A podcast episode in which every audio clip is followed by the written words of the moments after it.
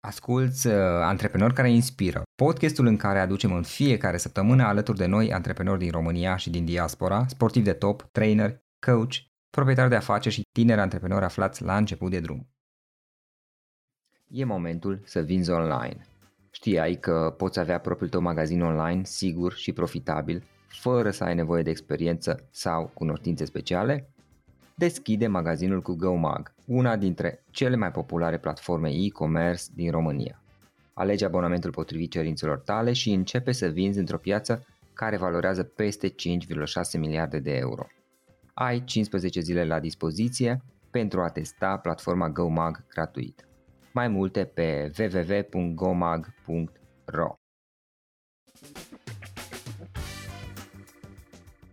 Hei, hei, salut tuturor, Florin Roșoga sunt aici la microfon la un nou podcast care vă mărturisesc că este ultimul podcast pe care îl înregistrez acum înainte de, de concediul de vară de altfel și este un podcast pe care îl fac uh, și îmi face plăcere din nou să am un podcast alături de un alt clujan și anume de către Doru. Doru Șupele este consultant de marketing, de management și business. El este managing director la Spor, școala pentru oameni responsabili. El este și autorul cărților Employer Branding 100% și experiența face diferența. La școala Spor, pe care a fondat-o în 2019, el conduce un masterclass și un workshop de Employer Branding, dezvoltă un program de mentorat în leadership și a inițiat experimentele de creativitate fi fabrica de idei, prin care ajută profesioniștii și echipele să exerseze și să aplice metode practice, interactive și distractive pentru a obține idei noi, iar organizațiile să-și creeze cultura și climatul propice pentru inovație. O să povestim puțin um, cu Doru și o să învățăm mai multe despre partea de employer branding, despre brandul de companie, brandul de angajator și despre un studiu pe care el l-a făcut și în care a obținut diverse informații foarte interesante pentru zona de business mai ales și pentru pentru antreprenor. Doru, înainte de toate, mulțumesc că ai acceptat invitația. Este o reală plăcere ca, într-un final, să facem înregistrarea asta. Servus Florin, mulțumesc tare mult pentru invitație. Eu sunt onorat să fiu în podcastul tău. Te admir pentru că ai uh, o anduranță excepțională. Ești deja la episodul 500, cred.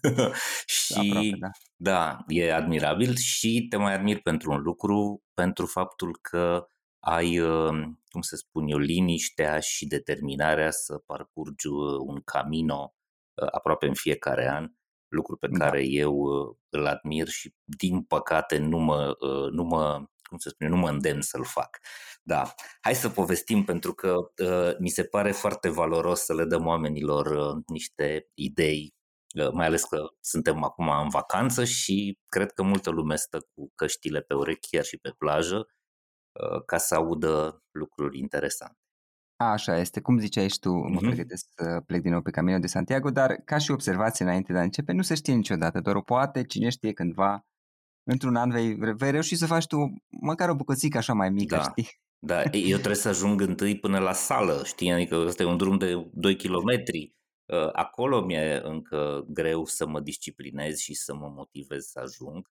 Ă, după aia, așa, după câțiva ani de sală, bicicletă, mișcare și un pic de disciplină în ă, alimentație și niște restricții legate de berea care îmi place ă, foarte tare să, mă însoțească seara la, la povești, poate atunci o să reușesc. Da, Mai vezi. asta este, da. E, ține de disciplina fiecăruia. Așa este. Doru, haide spune-ne puțin câte ceva despre tine și ce faci tu, pentru că eu am menționat în câteva uh-huh. cuvinte, dar sunt mult mai multe lucruri pe care le faci. Tu poți să ne da. spui ca să te cunoască oamenii mai bine? Sigur, hai să încep pe scurt. Am 49 de ani aproape, sunt născut în Brașov, m-am măritat în Maramureș de vreo 12-14 ani și de foarte mulți ani trăiesc în Cluj. În timpul săptămânii sunt clujean și în weekend sunt maramureșan, ă, avem o casă la țară și aici cumva mă retrag ca să citesc, să scriu, să mă relaxez. Am ă, fost, am făcut două facultăți, am făcut facultatea de filologie la Brașov în anii 90, ă, după care am lucrat foarte mult în presă, în radio, în televiziune, în presă scrisă, ca reporter, redactor și apoi ca manager. Am părăsit domeniul ăsta în 2000, 2009-2010 pentru că, nu, înainte de Join us today during the Jeep Celebration event. Right now, get 20% below MSRP for an average of 15178 under MSRP on the purchase of a 2023 Jeep Grand Cherokee Overland 4xE or Summit 4xE. Not compatible with lease offers or with any other consumer incentive offers. 15,178 average based on 20% below average MSRP from all 2023 Grand Cherokee Overland 4xE and Summit 4xE models in dealer stock. Residency restrictions apply. Take retail delivery from dealer stock by 4-1. Jeep is a registered trademark.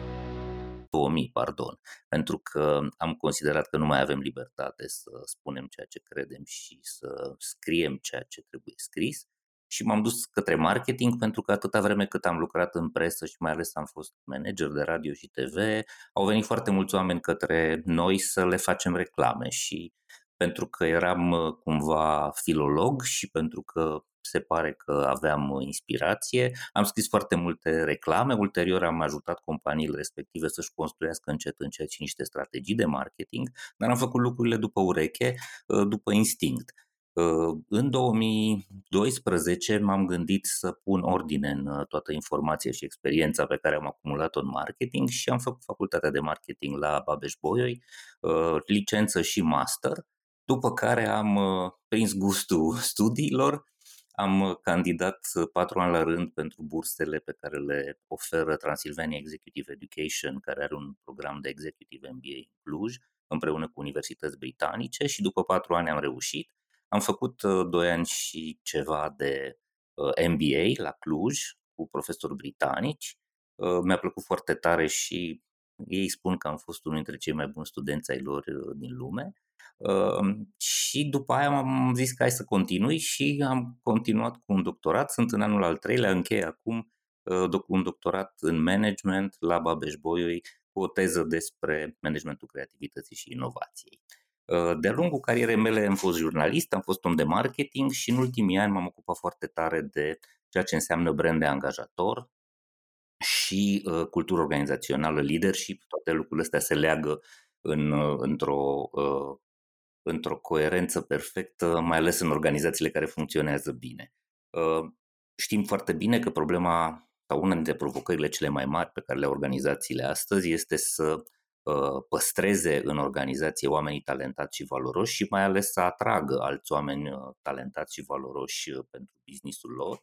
E o competiție mare în piața muncii, puterea, în, puterea de negociere s-a răsturnat, acum candidații au puterea, nu companiile care pe vremuri țineau oamenii la ușă, nu aveam, am 100 la ușă, pot să aleg dintre ei s-au, s-au cam dus vremurile alea și astăzi organizațiile trebuie să se ocupe, să, fie, uh, să aibă o strategie, să aibă un plan foarte bine pus la punct de a se prezenta în piața asta a muncii și de a îi convinge și a îi atrage pe cei care sunt potriviți cu preocupările, valorile și uh, direcția lor, să-i atragă și să-i păstreze, să-i motiveze uh, să rămână și să performeze în organizațiile lor. Asta este cumva zona mea de interes. Cred că este nu numai cred eu, sunt demonstrate științific lucrurile astea. Am, am explorat foarte mult tot ce s-a scris în, în literatura academică despre, despre zona asta, am pus cele mai multe informații în cartea mea.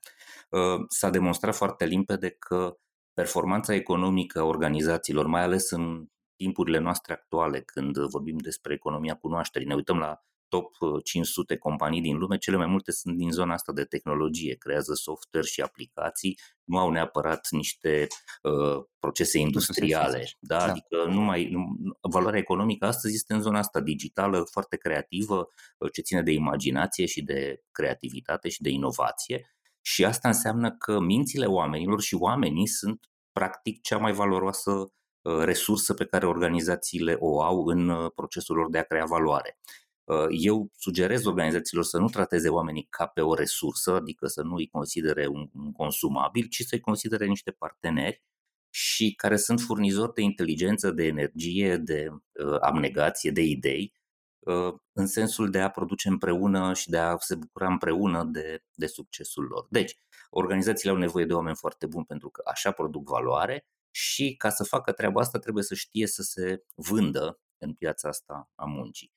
Din păcate, ă, pentru că foarte multe organizații, cele mai multe din lume, gândesc imitativ, se uită la ceilalți și fac ce fac și ceilalți, sunt foarte puține organizații încă în lume și în România și mai puține, care știu să-și spună povestea, care știu să se diferențieze, care știu să îi să le propună oamenilor o poveste și o istorie împreună care să fie atrăgătoare, convingătoare. Asta încerc să fac cu organizațiile cu care uh, lucrez și cu oamenii care vin la cursurile mele, dar și cu cei cu care pornesc programe de consultanță. Încercăm să descoperim care sunt lucrurile valoroase și unice pe care fiecare companie poate să le pună pe, uh, pe masă într-o negociere cu, uh, cu oamenii talentați.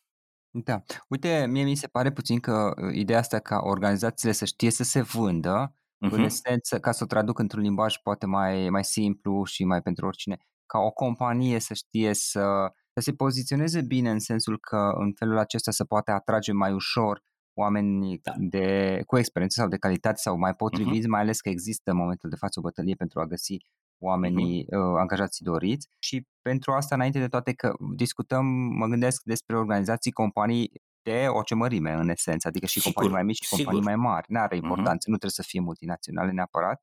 Iar apoi ideea de cultură organizațională și cea de brand de angajator, mie mi se pare că pe undeva sunt conectate. Greșesc oare? Nu, cu siguranță totul este într-un fir logic. Uh, până la urmă, prima dată, primul tău public, atunci când vrei să uh, ai o relație bună cu Uh, partenerii care sunt uh, oamenii din organizație, prima ta țintă sunt oamenii care deja sunt în organizație, iar pentru ei ce trebuie să faci? Trebuie să creezi o experiență uh, de interacțiune continuă, de foarte bună calitate. Oamenii ăia trebuie să fie bucuroși că vin acolo, că sunt acolo, că se întâlnesc și colaborează, că au niște manageri care sunt înțelepți și care îi sprijină, care îi inspiră, să lucreze la niște proiecte care, uh, care sunt provocatoare, care sunt interesante, care îi fascinează, să aibă oportunitatea să își pună ideile pe masă și să-și dezvolte conceptele în uh, produse sau servicii care au succes. Deci, uh, prima dată trebuie să construiești această experiență pentru oameni. For the ones who work hard to ensure their crew can always go the extra mile and the ones who get in early so everyone can go home on time, there's Granger, offering professional grade supplies backed by product experts so you can quickly and easily find what you need. Plus, you can count on access to a committed team ready to go the extra mile for you. Call, clickgranger.com, or just stop by. Granger, for the ones who get it done. Without the ones like you, who work tirelessly to keep things running, everything would suddenly stop. Hospitals, factories, schools, and power plants, they all depend on you. No matter the weather, emergency, or time of day, you're the ones who get it done. At Granger, we're here for you. With professional grade industrial supplies, count on real time product availability and fast delivery. Call clickgranger.com or just stop by. Granger for the ones who get it done. Ca să faci treaba asta, trebuie să pornești de la niște principii, adică trebuie să le spui oamenilor, uite, ăsta este visul nostru, ăsta este scopul pentru care s-a înființat organizația asta. De ce mai multe ori, din păcate, organizațiile când le întrebi care e scopul existenței voastre, răspund foarte brutal că trebuie să facem bani ceea ce este absolut greșit, uh, eu le explic, nu, nu, trebuie să împliniți un vis, trebuie să răspundeți unei nevoi, trebuie să, uh, să, să, fiți, să, să rezolvați diferit și creativ și profitabil, desigur, o problemă a oamenilor, banii vor veni cu siguranță ca o consecință bine meritată a unei idei bune și a unei munci bine făcute, însă dacă îți schimbi focusul de pe visul tău, despre, de, de pe scopul tău, despre, de pe nevoia de a le da oamenilor satisfacție și bucurie prin produsele, serviciile tale, către a face bani, încet, încet uh, vei fi foarte sărac în ofertă, vei fi foarte, uh, cum să spun eu, rece în relația și cu clienții, dar și cu angajații. Cele mai multe organizații, din păcate, s-au dus în direcția asta, gândesc uh, strict într-un Excel în care calculează cât cheltuie și cât câștigă și uită să-și, să-și mai vadă de scopul lor suprem. Acolo încerc să-i ajut, să le ajut pe organizație. Hai să ne, ne redescoperim visul originar, hai să vedem uh, ce ne face diferiți, ce ne face fascinanți, ce fel de oameni suntem noi, ce fel de oameni vrem lângă noi și să punem toată treaba asta într-o poveste și într-o serie de mesaje și narrative cu care să ieșim în, uh, în lume astfel încât să îi aducem lângă noi exact pe oamenii care sunt compatibili și care doresc să trăiască povestea asta și să împlinească visul ăsta. Despre asta e vorba. Uh, și acolo, evident, uh, cum ai spus tu, lucrurile se leagă. Ai nevoie de oameni capabili să creeze o experiență, ai nevoie de lideri foarte buni și de foarte bună calitate. Și aici vorbesc de o serie întreagă de competențe pe care ar trebui să le aibă liderii și de care de cele mai multe ori nu sunt conștienți. Putem să discutăm și subiectul ăsta, nu? Când oamenii ajung șefi, să zicem că ești cel mai bun într-o echipă și ești numit uh, team leader, în general, criteriul pe care ești ales este că te pricepi foarte bine la uh, meseria ta și la ce este de făcut. Asta e un lucru bun, însă, din păcate, nu este suficient. De cele mai multe ori, oamenii care sunt foarte bine pregătiți și care știu bine meserie, nu neapărat sunt dispuși să-și sacrifice în timpul viitor uh, o parte din uh, munca lor ca să se ocupe de ceilalți, să aibă grijă de colegii lor, să uh, îi uh, să învețe, să-i asiste, să, uh, să le dea sfaturi, să îi ajute să, să treacă peste problemele personale și profesionale, să, nu știu, să le dea încredere, să le dea resurse. Toate lucrurile astea sunt consumatoare de energie și de timp, să aibă empatie pentru ei, să aibă compasiune, să se manifeste și ei ca oameni vulnerabili, să le arate că sunt și ei niște oameni care au și ei probleme, nu ă, sunt niște supermeni pe care îi vezi doar într-o vitrină de, sau pe un ecran de cinema. Da? Toate lucrurile astea sunt, ă, sunt de învățat și, din păcate, nu toți liderii înțeleg că meseria de conducător presupune foarte multe sacrificii și o altă poziționare decât cea uh, care este așa la prima vedere. Cei mai mulți cred că dacă au ajuns șefi, le sunt superior celorlalți. Avem și expresia asta, sunt superiorul tău, ești inferiorul meu. Expresia asta militarească, care este o prostie din punctul meu de vedere. Um, gândim în structuri militare, avem ierarhii în organizații care seamănă cu ierarhiile militare, ceea ce poate funcționa, nu știu, în economia anilor 1950-1960, când aveam producție și aveam foarte mulți oameni la fel pe linie de producție, însă astăzi nu mai funcționează, nu asta e mentalitatea cu care trebuie să mergi.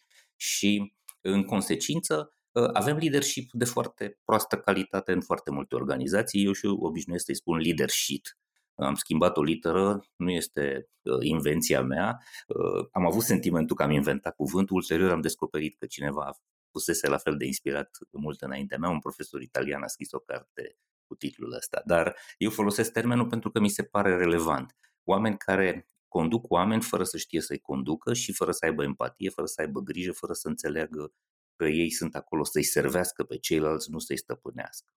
Uite, Doru, știu că mi-ai zis că tu ai făcut o cercetare de, de doctorat în uh-huh. care ai stat de vorbă cu 50 și ceva de companii de IT din România da. și ai avut foarte mulți respondenți, uh-huh. 1700. Uh-huh. Era vorba, dacă mi-amintesc eu bine, cum construim climatul și cultura pentru inovație. Exact. Care sunt concluziile acelei cercetări legate de uh-huh. strict de construirea unei culturi organizaționale? Da, cum să spun, concluziile sunt uh, pe de o parte triste, pe de o parte încurajatoare, în sensul că, pe de o parte, că, adică triste pentru că stăm foarte rău, încurajatoare pentru că asta arată că avem un orizont de creștere uriaș. Uh, uite, am pornit, uh, am văzut zilele astea, am, am publicat astăzi uh, prima ediție a newsletterului Hacking Work și acolo avem o statistică despre salariile din IT din uh, întreaga lume și din Europa și România este între ultimele locuri. Ă, ceea ce arată că în continuare vindem mult prea prost inteligența pe care o avem în România. Da, în IT toată lumea știe că în România IT-știi sunt cei mai bine plătiți, sunt fericiți, au un ă, nivel de trai bun, însă dacă ne uităm global, suntem încă foarte departe de țările ă, cu apă caldă. Și asta ne arată că ne vindem inteligența și creativitatea la, încă la prețuri foarte mici, pentru că, în general, ajung Uh, către noi aici în România sarcinile care nu sunt neapărat foarte valoroase. Uh, muncim mai degrabă outsourcing, adică facem execuție de uh, proiecte pe specificații pe care le gândesc alții și nu suntem încă suficient de bine pregătiți și de ambițioși încât să ieșim cu produse proprii sau să luăm în, în, în lucru proiecte care sunt mai complexe, care sunt de valoare mai mare. Și asta întărește concluzia, sau mă rog, întărește premizele de la care a pornit cercetarea mea. Eu am constatat, am pornit de la ideea asta.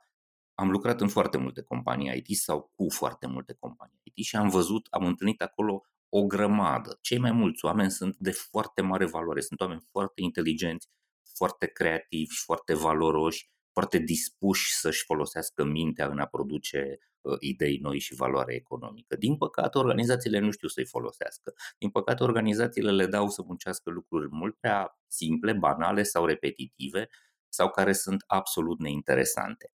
Și de acolo a pornit cercetarea mea. Am zis, hai să vedem cum facem ca în organizațiile din România să creăm un climat și o cultură care să încurajeze creativitatea și inovația. Pentru că ă, asta este direcția pe care trebuie să o luăm. În felul ăsta vom putea să producem valoare ă, economică mai mare, să avem produsele noastre, să ă, ieșim în lume cu lucruri pe care le dezvoltăm aici, care vin din inteligența și creativitatea oamenilor de aici și care pot să fie Uh, lider de piață global. Avem exemple, avem câteva exemple de succes, din păcate încă sunt excepții. Da, avem Bitdefender, avem UiPath, uh, mai avem uh, o serie de produse făcute în România și care sunt excepționale, însă cred că încă sunt prea puține. Dacă ne comparăm cu Estonia, care este o țară de până în 2 milioane de locuitori și care are câteva zeci de unicorni, de companii care valorează în tehnologie, valorează peste un miliard, ne arată, asta ne arată faptul că încă ne folosim foarte, foarte slab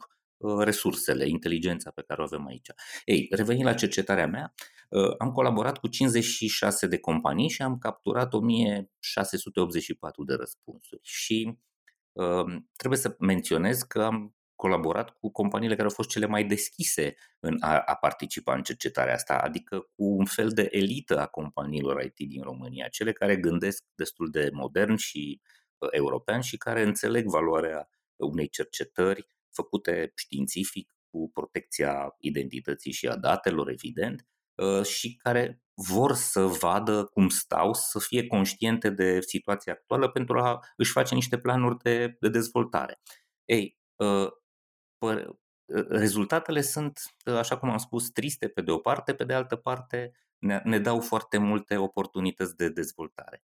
Ce am constatat? Am constatat că, pe baza literaturii academice, am determinat faptul că sunt câțiva factori fundamentali care încurajează, încurajează creativitatea și inovația în organizații. Și doi dintre factorii ăștia fundamentali sunt inițiativa personală și siguranța psihologică. Inițiativa personală este definită de oamenii de știință germani care au spus că organizațiile în care oamenii au idei proprii, dezvoltă proiecte proprii, pot să pornească uh, mini-proiecte în interiorul organizației în mod autonom, fără să și primind resurse, uh, sunt evident mai inovative și aici putem să ne uităm, avem cel mai bun exemplu, Google, da? Google are uh, acea zi, o zi din săptămână, vinerea în general, oamenii lucrează la conceptele lor, la ideile lor, la proiectele pe care, care le-au trecut lor prin cap. Ă, asta, asta înseamnă inițiativă personală, în principiu. Sunt mai multe, de, ă, mai multe dimensiuni la inițiativa personală, dar asta este fundamentală.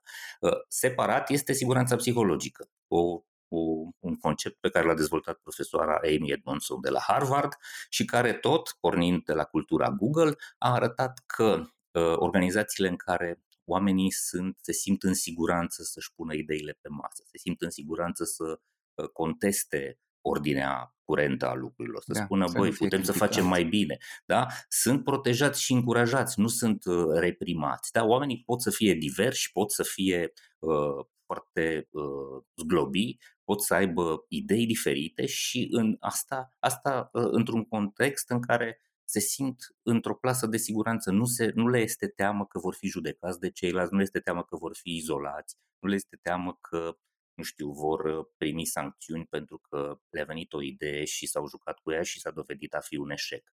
Da, uh, s-a demonstrat științific că organizațiile care sunt cele mai creative au foarte multe proiecte în care dau uh, care, care nu se duc niciunde, dar descoperă, chiar și din eșecuri, descoperă lucruri și avansează cunoașterea. Cam asta este ideea. Mentalitatea clasică și cea mai uh, întâlnită în organizațiile noi este, băi, dacă greșești, trebuie să fii penalizat, uh, trebuie să, nu știu, e un eșec, este, uh, o să ai o cădere în carieră, vei fi, nu știu, vei, nu vei mai arăta bine în ochii colegilor, nu vei mai fi privit cu respect, ceea ce este o prostie.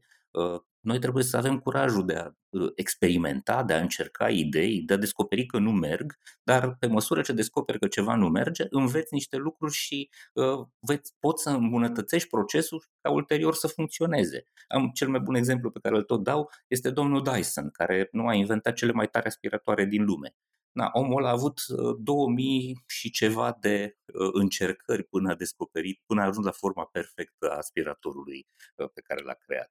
Na, dar orice om care gândește cum gândim noi, din păcate, s-ar fi oprit și ar fi fost, cum să spun eu, dat afară din organizație. Băi, ești nebun, tot încerci, tot încerci, nu vezi că nu-ți iese? Ei, el a insistat, a avut perseverență, a îmbunătățit modelul de la o etapă la alta, a tot încercat diverse variante și uite că acum este unul dintre cei mai bogați oameni din Marea Britanie, pe bună dreptate și pe merit, pentru că a inventat un, un obiect pe care toată lumea îl folosește și un concept tehnologic care are foarte mare valoare.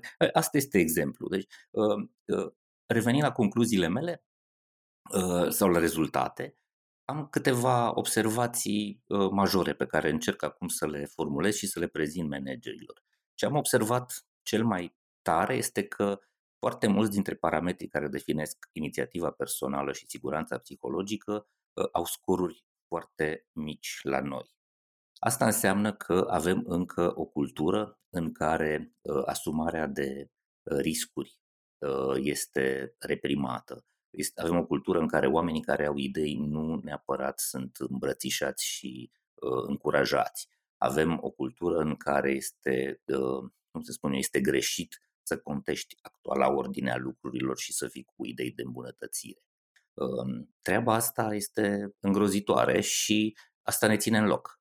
Dacă vom înțelege că trebuie să schimbăm mentalitatea, în primul rând în zona antreprenorilor, proprietarilor și managerilor de organizații și să îi învățăm pas cu pas pe oameni să își să gândească diferit, să aibă altă atitudine în ceea ce muncesc, să își asume inițiative, să pună ideile împreună și să experimenteze, așa vom merge către direcția corectă. Doar așa vom putea să fim performanți în industria mondială a tehnologiei și să ieșim cu niște idei care să aibă valoare. Asta este uh, lucrarea mea, adică, uh, cum să spun, uh, și lucrarea asta de doctorat, la fel ca lucrarea mea de dizertație de la MBA, au plecat din experiențele și durerile pe care le-am întâlnit în organizații. Eu uh, am avut uh, în, în, organi- în unele organizații IT unde am lucrat, Ă, discutam despre brandul de angajator, despre importanța lui, despre modul, despre complexitatea fenomenului și despre cât de mare impact ă, poate să aibă dacă este tratat corect.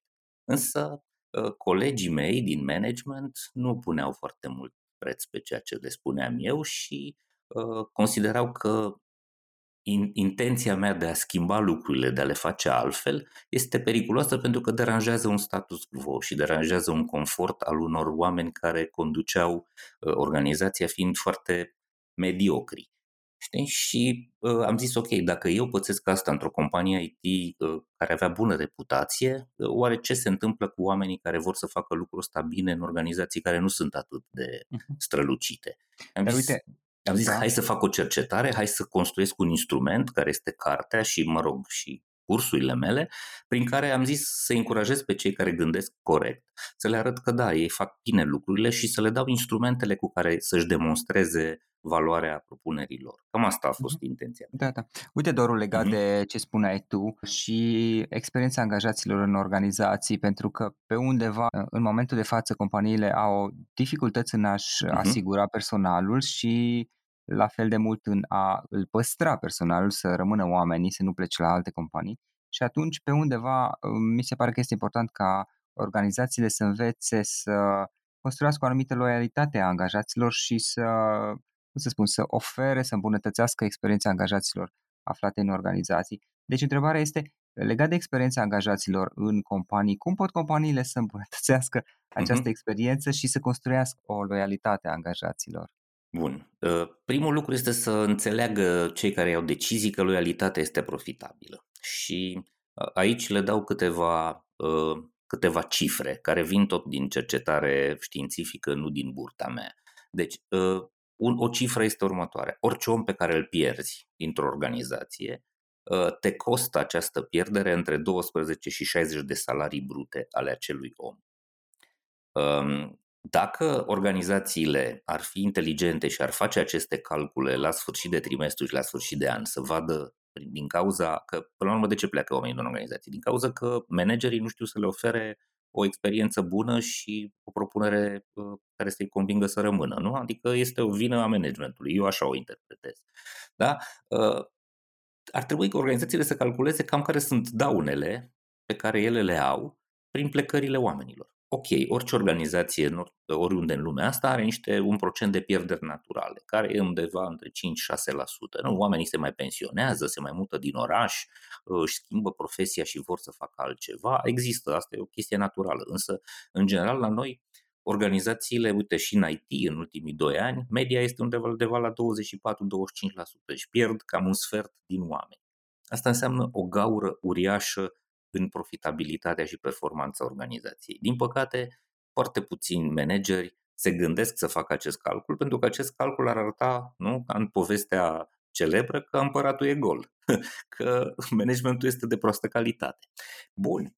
A, a doua cifră pe care le dau este următoarea. Există cercetări pe care le face Gallup în toată lumea ă, ă, de mulți ani, de zile, o cercetare la care răspund 200.000 de oameni din vreo 90 de țări și care arată că la nivel global nivelul de implicare, îi zice engagement în engleză, implicare sau motivație a oamenilor în organizație este undeva la 20%.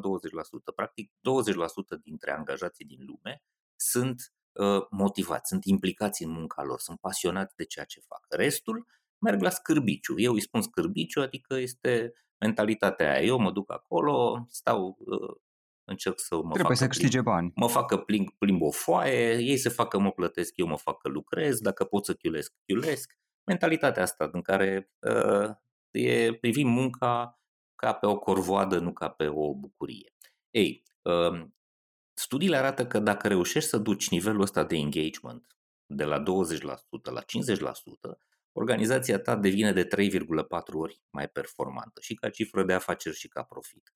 Deci este profitabil să-i faci pe oameni interesați și motivați și fericiți cu munca lor. De-aia e important să te orientezi către uh, experiența angajaților și să o construiești astfel încât ei chiar să fie fericiți. Din păcate, de cele mai multe ori, uh, managerii uh, iau ei deciziile și se gândesc, lasă-mă că știm noi cum să-i facem pe ăștia fericiți și nu vorbesc cu oamenii.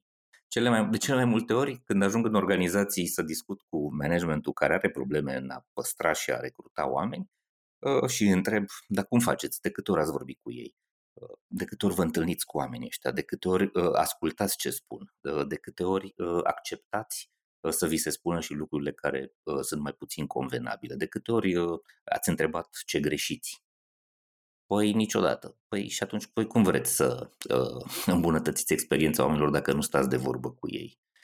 Păi ne-am gândit noi că ar trebui să facem asta. Bun, e o idee, dar ar trebui să fie validată. E ca în marketing. Știi, tu te gândești să faci o... sau da, în marketing, te gândești să faci un produs care este mare, roșu și are 3 kg. Dar oamenii vor să cumpere un produs, același produs care este mijlociu, verde și are un kg și jumătate. Da, dacă nu stai cu oamenii de vorbă, nu o să știi că tu trebuie să-l faci mai mic și de altă culoare. Asta este, e foarte simplu, trebuie să vorbești cu victima. Și de cele mai multe ori, de cele mai multe ori nu, se, nu există dialogul ăsta din cauza unei, unor, unei priviri egocentrice, unui orgoliu pe care managerii uh, îl au. Eu tot spun, uh, lucrurile merg prost în tot ceea ce facem, și în familiile noastre, și în organizațiile noastre, și în viața publică, din cauza că avem lideri de proastă calitate. Și nu neapărat pentru că sunt rău intenționați, ci pentru că nu înțeleg că ar trebui să se educe, nu înțeleg că ar trebui să se uite la mai multe dimensiuni ale muncilor. Toți cred că dacă au o diplomă și un certificat și o zonă de expertiză tehnică strict profesională, este suficient să conducă oameni. Și din păcate nu e așa. Este, înseamnă că trebuie să te uiți la mult mai multe lucruri decât uh, priceperea în uh, meserie. Priceperea în meserie este importantă, este un pilon fundamental al leadership-ului, cu siguranță. Nu poți să conduci o organizație dacă nu te pricepi la domeniul respectiv, însă, dincolo de asta, sunt mult mai mulți uh, alți factori la care trebuie să muncești și, din păcate, de cele mai multe ori, oamenii ăștia care ajung în poziții de decizie nu sunt conștienți că Ă, mai au foarte mult de muncă și de completat setul de abilități și priceperi ă, pe care trebuie să le exerseze atunci când lucrează cu oameni. Și asta se întâmplă, repet, și în familii. În familii, ă, acolo unde nu avem un climat bun, unde oamenii nu se înțeleg, unde e zgomot unde se ceartă, unde divorțează, unde el bea și o bate, unde ea, nu știu, e frustrată, urlă și gătește rău, și acolo este o problemă de leadership, e o problemă de cum ne conducem, cum ne înțelegem, cum construim o experiență și un climat bun. Și de acolo pornind avem mici organizații, chiar și un chioșc, chiar și o cofetărie, chiar și o frizerie, orice fel de business, oricât de mic ar fi, are nevoie de lideri de bună calitate, de oameni care să știe să conducă oameni și asta se învață, ar trebui să se învețe. Dar este, uite, o disciplină care nu există în programa uh, de învățământ din România, cum sunt multe alte lucruri care ne lipsesc. Mai zic, uite, de exemplu, acum mă uitam pe niște cercetări, 75% dintre tinerii din România nu au minime uh, competențe digitale pentru a face față cerințelor uh, angajaților lor.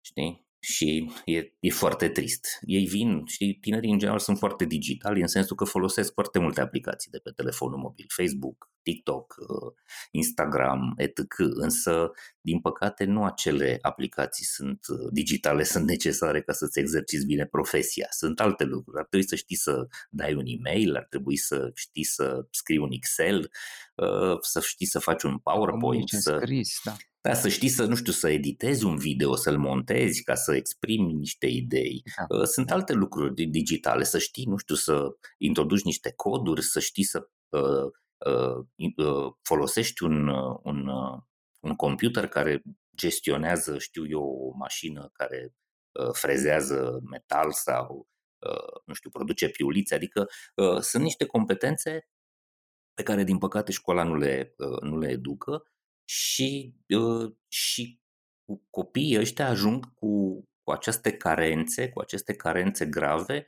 în piața muncii și nu fac față. Și din cauza asta, uite, am un, am un discurs pe care îl mai spun uneori și e foarte dur. Uh, discut cu oamenii care sunt foarte frustrați cu salariile lor și le explic de ce sunt săraci. Sunt săraci pentru că nu au educație și ei se supără că în sensul că de ce, adică nu știu să dau bună ziua sau nu știu să fiu politicos, nu în sensul ăsta. Uh, nivelul de educație, adică nivelul de abilități și competențe pe care ești capabil să le oferi în exercitarea profesiei. Asta înseamnă educație. Educația înseamnă să-ți construiești capabilități, să-ți construiești, uh, știu eu, uh, abilități, lucruri pe care știi să le faci și pe care, care au valoare și pentru care primești bani. Despre asta e vorba. Cei mai mulți nu se orientează și din cauza asta ajung să facă munci necalificate, care evident sunt foarte prost plătite și care vin cu salarii mici, cu frustrări, cu un nivel de trai foarte scăzut și e regretabil, dar uh, e, e o vină comună aici, nu e doar vina sistemului, este și vina indivizilor, că nu se străduiesc să învețe. Astăzi avem la îndemână uh, YouTube, avem la îndemână o mulțime de surse de informație. Poți să înveți o meserie, uh, cel puțin lucrurile basic, poți să le înveți uh, de pe internet. Da? În loc să te uiți pe TikTok la uh, oameni care dau din buric, uh, mai bine te duci un pic pe YouTube și cauți, nu știu, un om care a învățat singur să, nu știu, să verifice calitatea uh, softului sau să facă, nu știu, să îmbunătățească procesele de, uh, procesele de uh, dezvoltare la un joc, uh, un joc pe calculator. Lucruri de genul ăsta poți să le înveți. Știi? Nu, trebuie să te și intereseze și să-ți organizezi cumva, să te disciplinezi, să îți spui tot timpul, băi, astăzi știu de 50 de puncte, mâine o să știu de 55 de puncte, să ai ambiția asta să evoluezi. Unii, din păcate, uh, trăiesc încă în, în mentalitatea asta uh, care e păguboasă, dar vine din, uh, din epoca comunistă, atunci când ai încheiat liceu sau facultatea, s-a încheiat și învățarea. Da? Ai pus frână în procesele de uh, evoluție personală, ai un carton, o diplomă luată de la liceu sau de la facultate și gata, ești complet. Nu, din păcate nu e așa, ci trebuie să continui să te îmbogățești uh, ca informație și ca experiență zi de zi. Și mulți nu sunt uh, obișnuiți și nu înțeleg că e nevoie să facă asta. De asta sunt cei mai mulți dintre ei uh, frustrați și nemulțumiți de uh, cum se spune eu, de, de nivelul lor de trai și de modul în care sunt plătiți. Cu siguranță nici uh, piața muncii nu este foarte prietenoasă și sunt foarte mulți organizatori care, uh, uh, angajatori care sunt uh, abuzivi și care profită de, uh, de necunoaștere sau de naivitatea oamenilor, dar uh, și ceilalți și cealaltă parte are o responsabilitate de a ști să negocieze, de a ști să-și dezvolte valoarea și de a ști să se vândă, de a ști să-și vândă competențele. Din păcate încă nu, nu avem treaba asta bine pusă la. For the ones who work hard to ensure their crew can always go the extra mile and the ones who get in early so everyone can go home on time, there's Granger, offering professional grade supplies backed by product experts so you can quickly and easily find what you need. Plus, you can count on access to a committed team ready to go the extra mile for you. Call, clickgranger.com or just stop by. Granger, for the ones who get it done. Bun, Doru, uite, în final, hai să povestim puțin despre rolul brandului de angajator și de, mai ales despre cartea ta, Employer Branding, 100% știu că ai publicat o carte. Da. Spune-ne mai mult despre cartea ta și care, care sunt ideile pe care le conține, ce ai vrut să faci cu ea. Bun. Uh, cartea, spre surpriza mea, este un bestseller pentru nișa pe care o reprezintă zona asta de management a oamenilor. Uh, are cifre, cifre de vânzări uh, spectaculoase. Mă bucur pentru asta și cred că am avut, uh, o, am avut inspirație bună când am scris-o. Am gândit-o ca, un, ca pe un ghid, ca pe o hartă, ca pe un instrument de lucru de zi cu zi pentru orice om care, uh, care vrea să conducă oameni, care vrea să înțeleagă cum poți să obții cele mai bune rezultate împreună cu colegii cu care uh, colaborezi.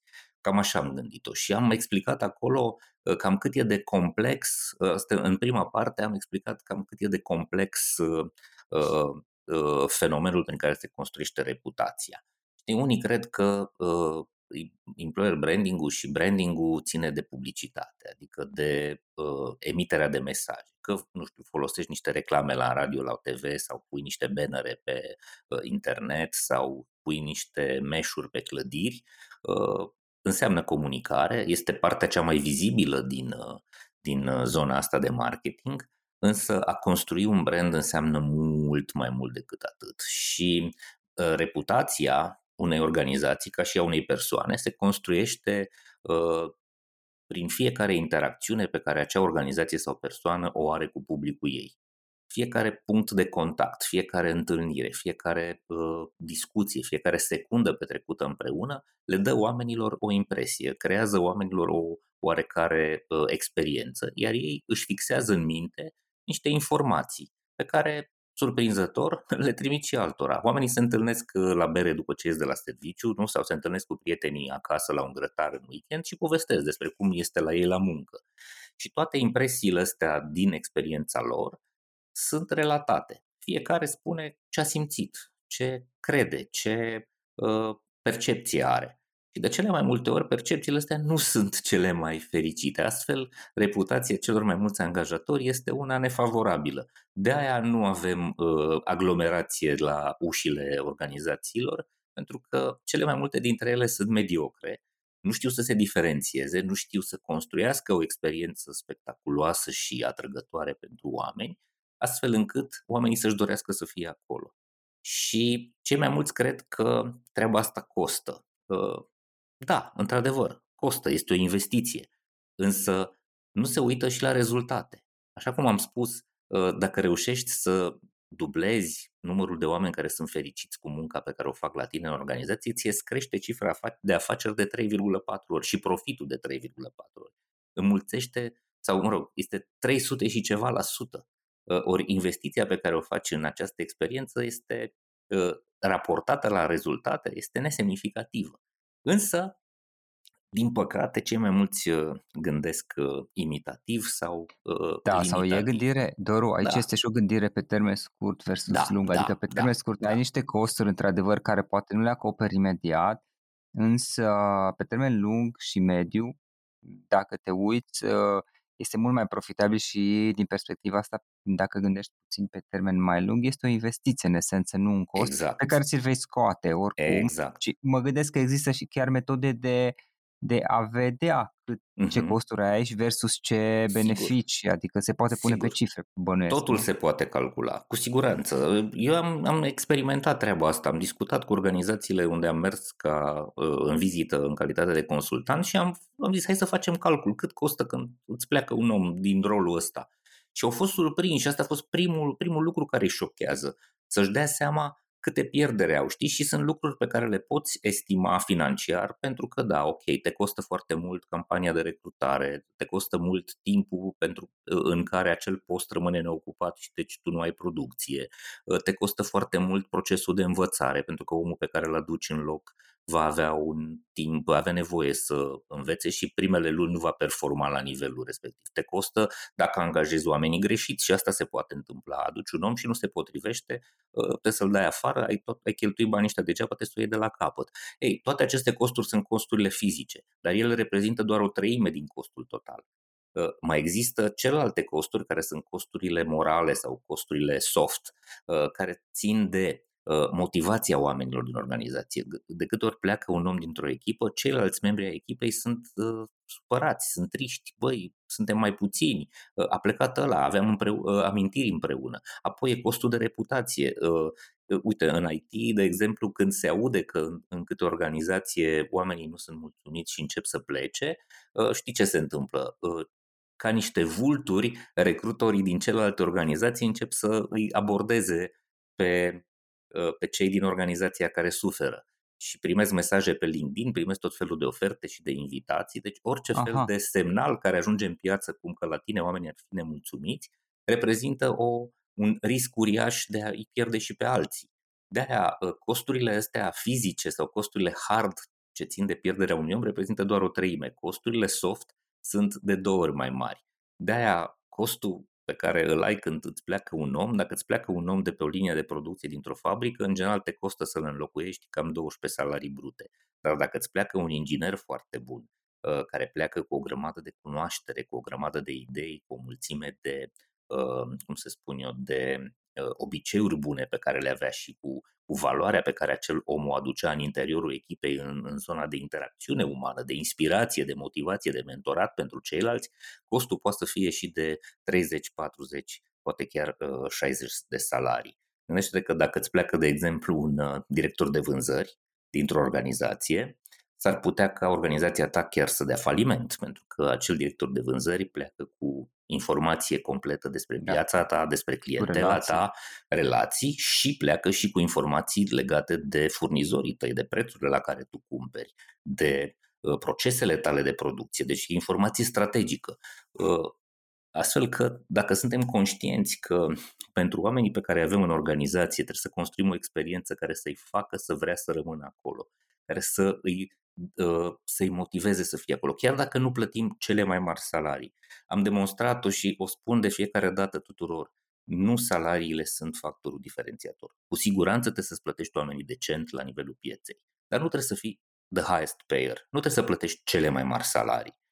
La un salariu bun și decent trebuie să adaugi însă o experiență foarte bună în interiorul organizației, să lucreze cu manageri cu care le e drag să lucreze, să lucreze cu colegi uh, alături de care le este drag și bine să lucreze, să le dai oamenilor șansa să învețe, să evolueze continuu, să le dai niște procese și cursuri uh, și oportunități de învățare care să-i facă să simtă că ei cresc, le, le crește valoarea profesională.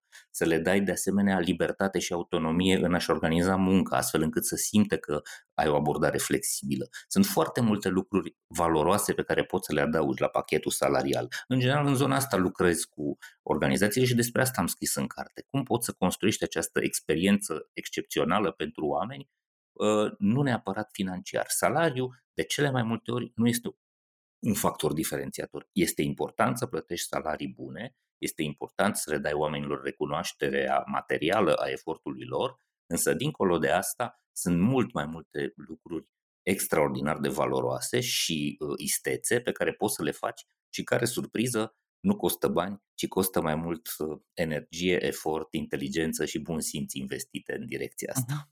Uh-huh. Ok. Și despre carte, cum poate lumea mm-hmm. să afle mai mult, unde poate găsi? Bun, cartea este pe toate librăriile online, se numește Employer Branding 100%. Cei care lucrează în companii mai mari și care au serviciu Bookster o pot uh, împrumuta prin Bookster. Um, există o, și o variantă digitală a cărții se poate cumpăra de pe site-ul editurii Curtea Veche, deci cei care sunt uh, cititori moderni și citesc direct pe tabletă sau pe uh, Kindle uh, pot să aibă o, o versiune uh, digitală.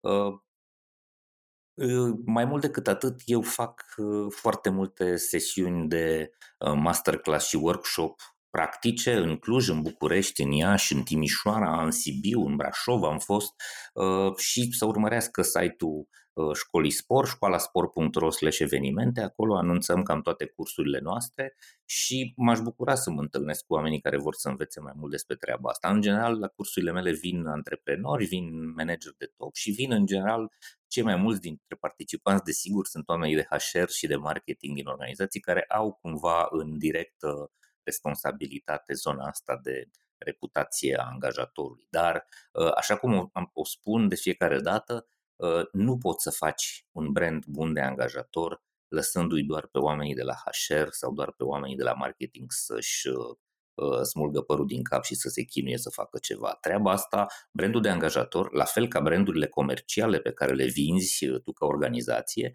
sunt, trebuie să fie responsabilitatea directă a managerilor de top.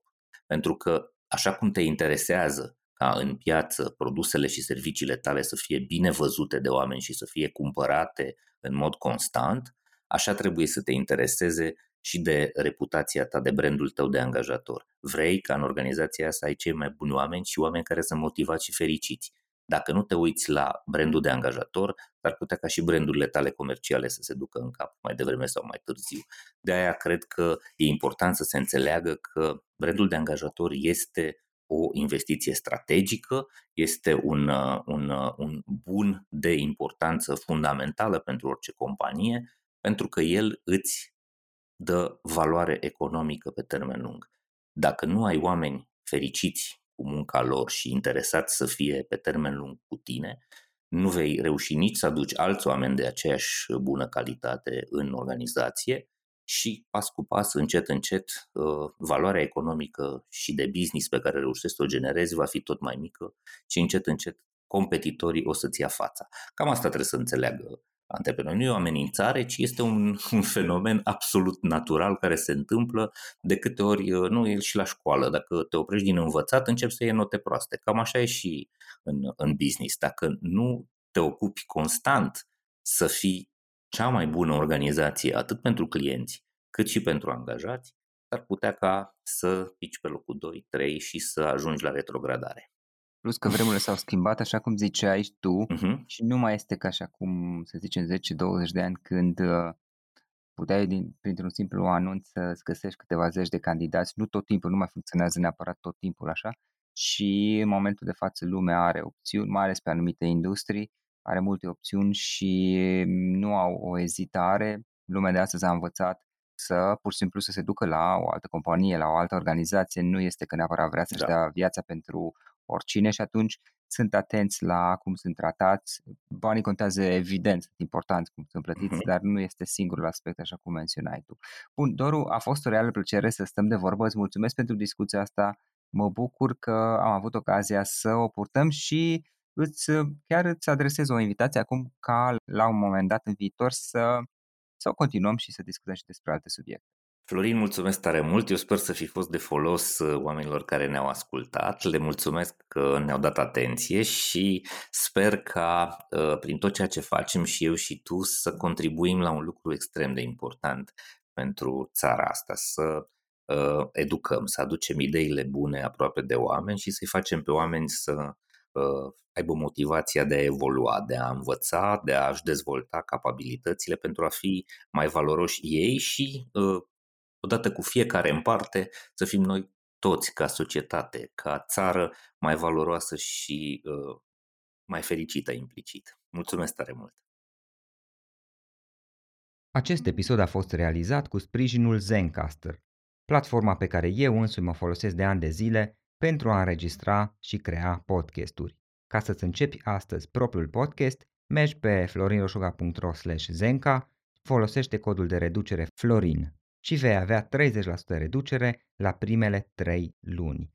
Linkul este florinroșoga.ro slash znka. Cod reducere Florin.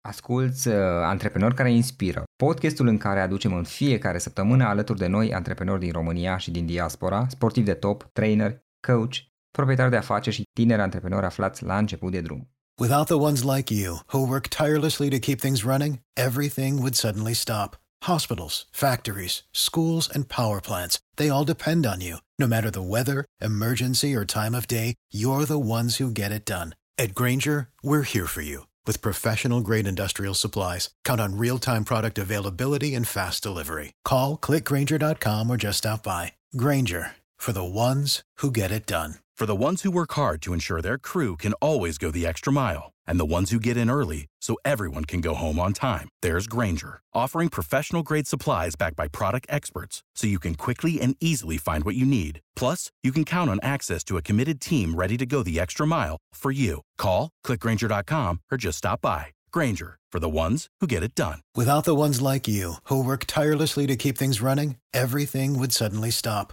Hospitals, factories, schools, and power plants, they all depend on you. No matter the weather, emergency, or time of day, you're the ones who get it done. At Granger, we're here for you with professional grade industrial supplies. Count on real time product availability and fast delivery. Call clickgranger.com or just stop by. Granger for the ones who get it done.